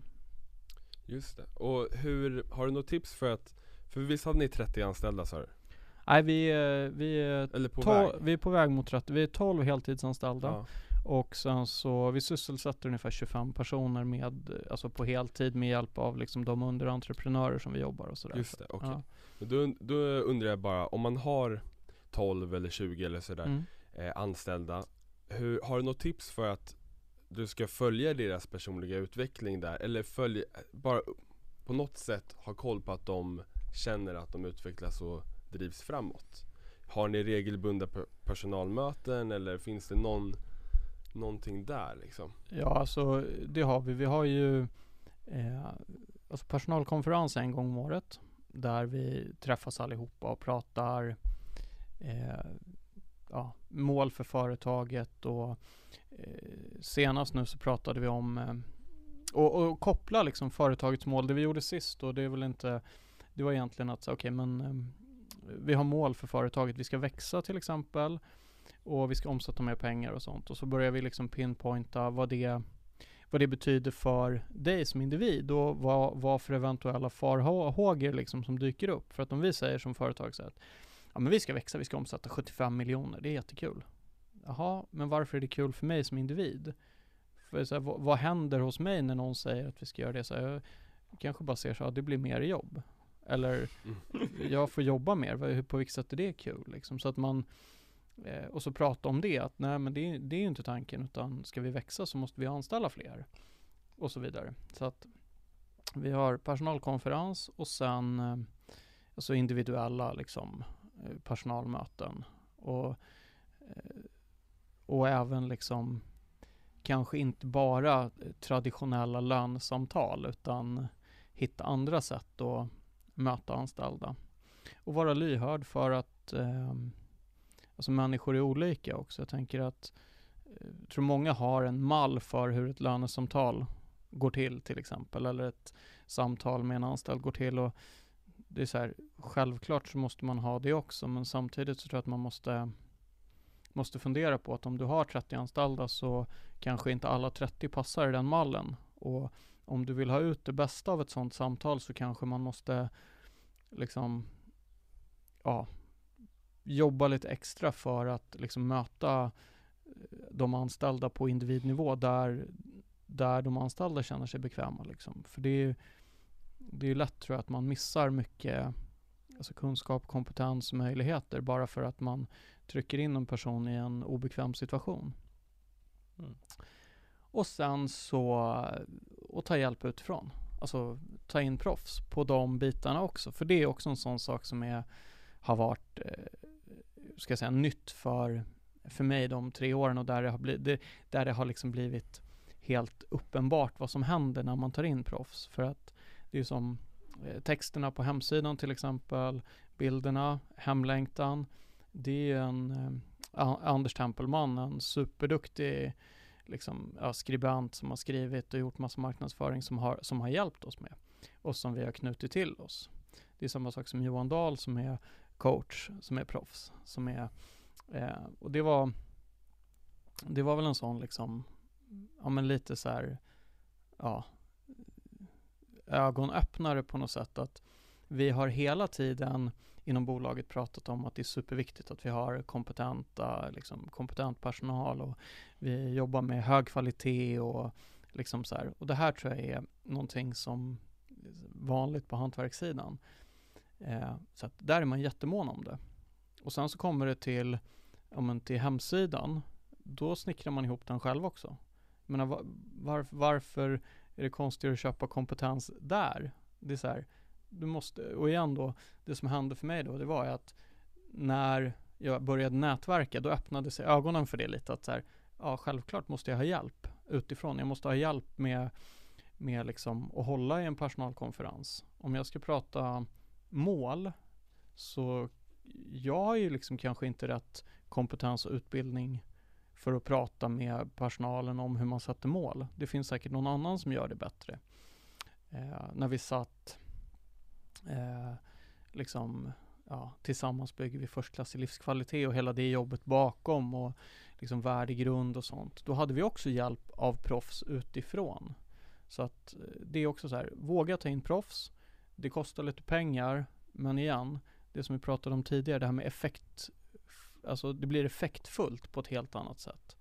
Istället för effektivt, du, så här, man, man kan inte göra allting själv, utan man måste, man måste ta hjälp av folk som är duktiga på det de gör. Mm.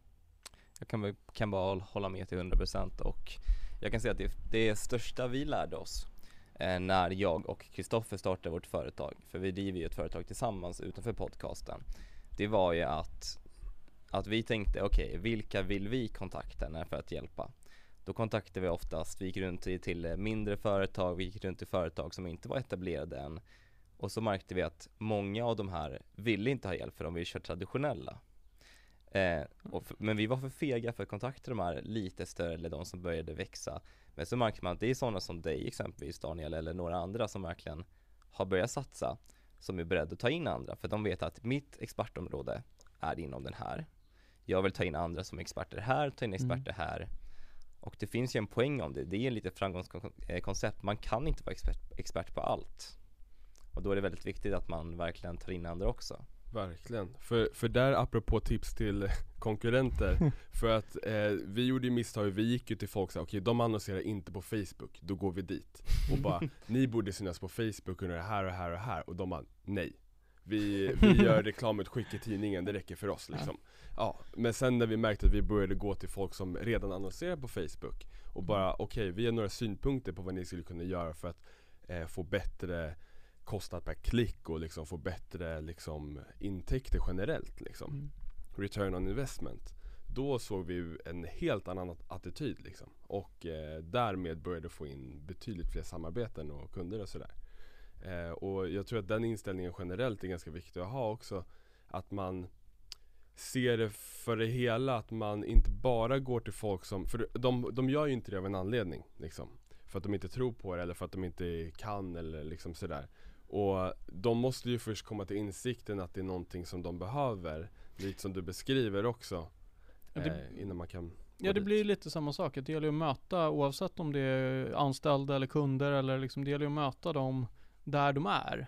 Och det är som du säger så här, det blir, det blir ett ganska stort steg att gå från att inte annonserat någonting på Facebook till att anlita er som är proffs på det och så här då är det ju klart att det är lättare att möta någon som redan har testat lite och utvärderat och är nyfiken på det liksom. Och, och de som inte syns, ja men de kanske man måste, inte vet jag, möta på något annat sätt igen med några gratis tips eller någonting, alltså så här, skapa någon form av nyfikenhet. Och samtidigt som, precis som för oss, för er, att man måste ju liksom, de kanske inte är er kund ännu. Mm. Liksom det, Mm. Exakt. Ja men Ja. exakt, verkligen. Och då kommer det där också med ge värde.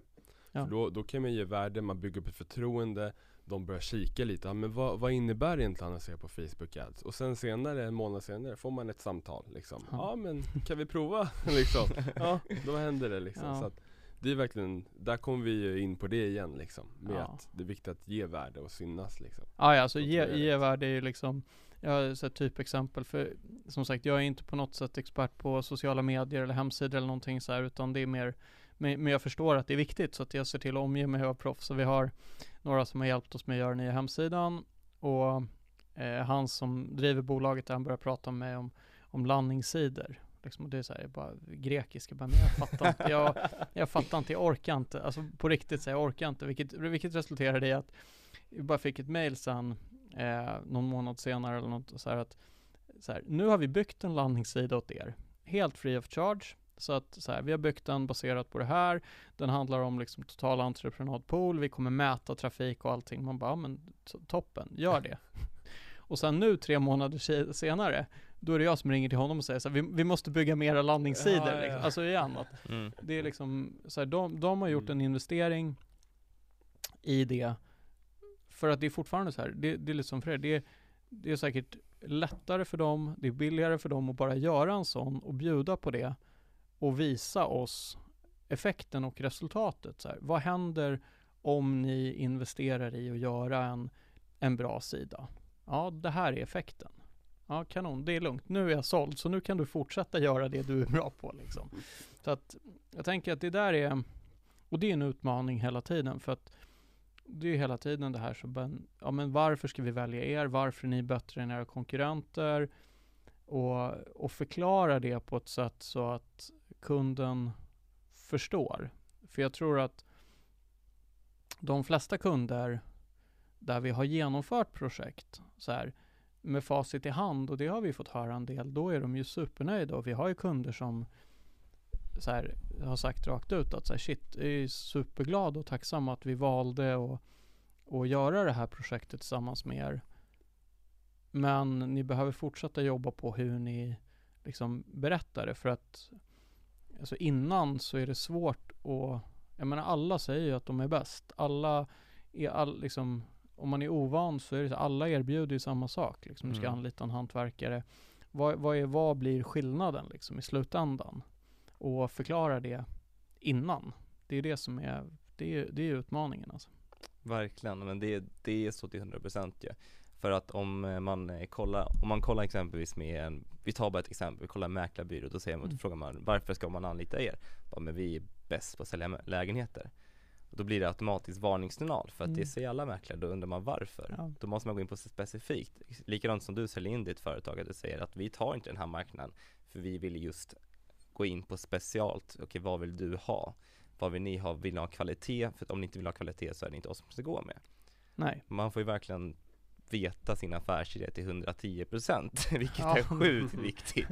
Ja. Och det är det man måste gräva in på. Sen måste man också veta egentligen vad, vad är vi som är specifikt som kan ta över en del av marknaden. Jag gillar också att ni inte känner att, för att ehm, det, det jag lärde mig också i början när jag drev företag var att jag ville ta hela marknaden. Jag bara, jag ska ta den, jag ska ta den och det, det funkar inte i längden. Man måste veta var man är specifikt på.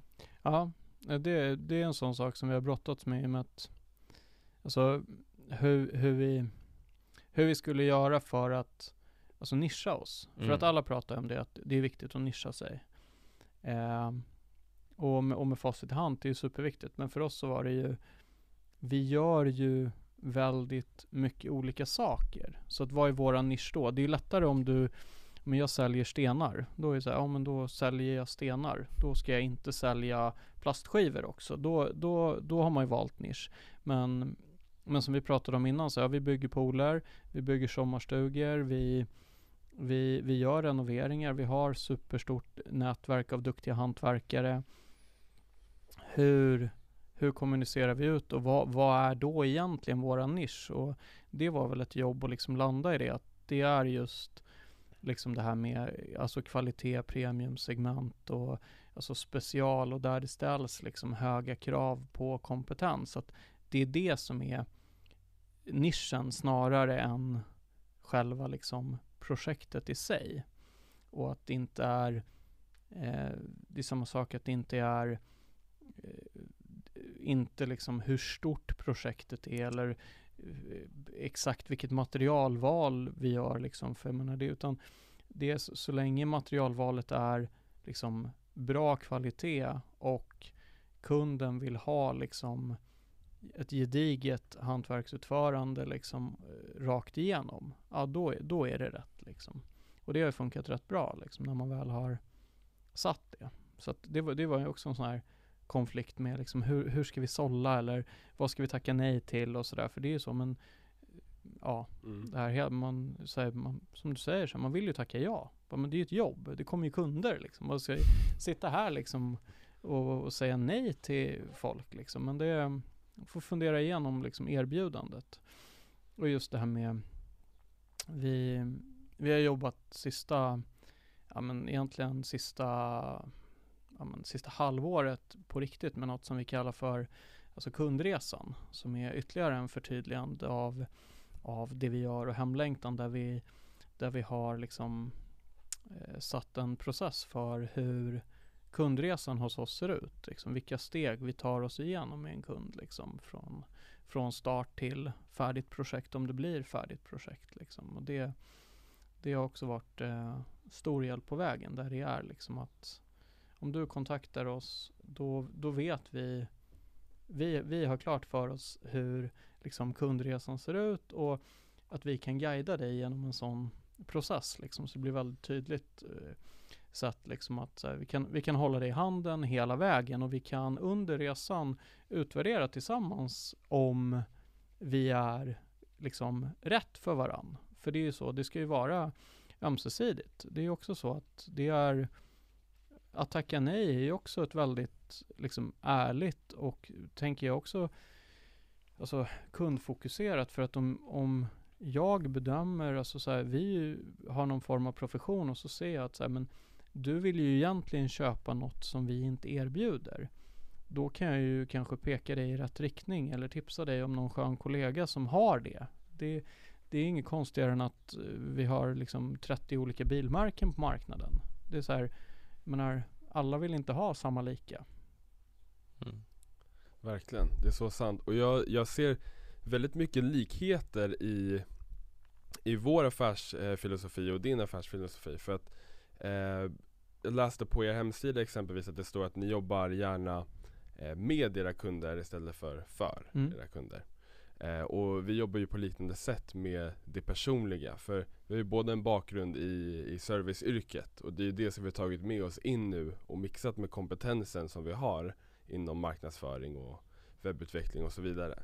Och jag tror att där är, för att det är just det här med att du säger att era nisch är att ni liksom är eh, att ni gör det på högkvalitativt och allting liknande snarare än att det är liksom ett specifikt område. Och jag tror att det är väldigt, väldigt viktigt också för att för oss är det ju mer så här, då handlar det om personlig service. Folk som värdesätter att vi skräddarsyr eh, månadsrapporterna efter hur du tycker om att ta in information och så vidare. Och jag tror att det är ett väldigt klokt sätt att, att driva sitt företag framåt, verkligen. Och eh, det är intressant det där med, för att skulle du kunna utveckla lite grann om hur, hur ni gör för att eh, ha ännu mer fokus på det? Alltså just att, att jobba med och inte för. Ja, så det Det är ju, vad ska jag säga, det, det gäller ju hela tiden att se Alltså jag tänker att hitta olika sätt där vi kan skapa Alltså mervärde för kunden. Och någonstans så Ofta, förmånen är att ofta i alla fall i de större projekten så blir det ju en relation där vi liksom hänger med kunden eh, under ganska lång tid. Kanske minst ett halvår, ofta ännu längre. Och i servicesidan så är det ju återkommande eh, kunder mycket liksom. Eh, men det jag tänker är att försöka jobba med att vara lyhörd kring vad som är alltså, viktigt för den specifika kunden. Och det kan vara allt från att rädda en liten buske till att spara fönster eller någonting. Jag menar, vi har gjort, vi har gjort jobb där med flera exempel. Ett exempel är att vi ska köra in på, på någon tomt och så står det ett litet, litet äppelträd liksom på ett ställe och så säger kunden så ja, ah, vad ni är, ni får inte liksom eh, och att man i, en, ett tidigt skede av jobbet väljer att liksom respektera det, bara så okej, okay, men vi gör det. Det blir mer komplext, det kommer bli dyrare för kunden för att vi ska runt och så vidare. Men sen en bit in i projektet så förstår vi att det äppelträdet är något som eh, familjen har planterat med sin son mm. när han var typ tre år eller någonting och han är typ 20 och utflugen nu och det är ett stort äppelträd liksom. Så att det finns ett stort emotionellt värde i att man har valt att respektera det liksom. Det, det är en sak. Um, Eh, och sen att, alltså, men bjuda in kunden till dialog och, och det där är ju trixigt liksom för att eh, alltså för, försöka ställa rätt frågor och, och eh, se till att kunden kan vara med och ta, ta beslut. Men, men det är också hela tiden det här att ge kunden möjlighet att vara med och ta beslut om rätt saker där kunden har liksom kompetens. Det är alltså så här, det som du säger, du kan bjuda in kunden till och fråga så här, hur, hur vill du ha månadsrapporten presenterad? Hur tar du bäst till dig information? Vill du att jag skicka den i som kallt Excel-fil eller vill du ha den uppläst, högupplösning eller en videofilmsnutt? Det kan kunden välja.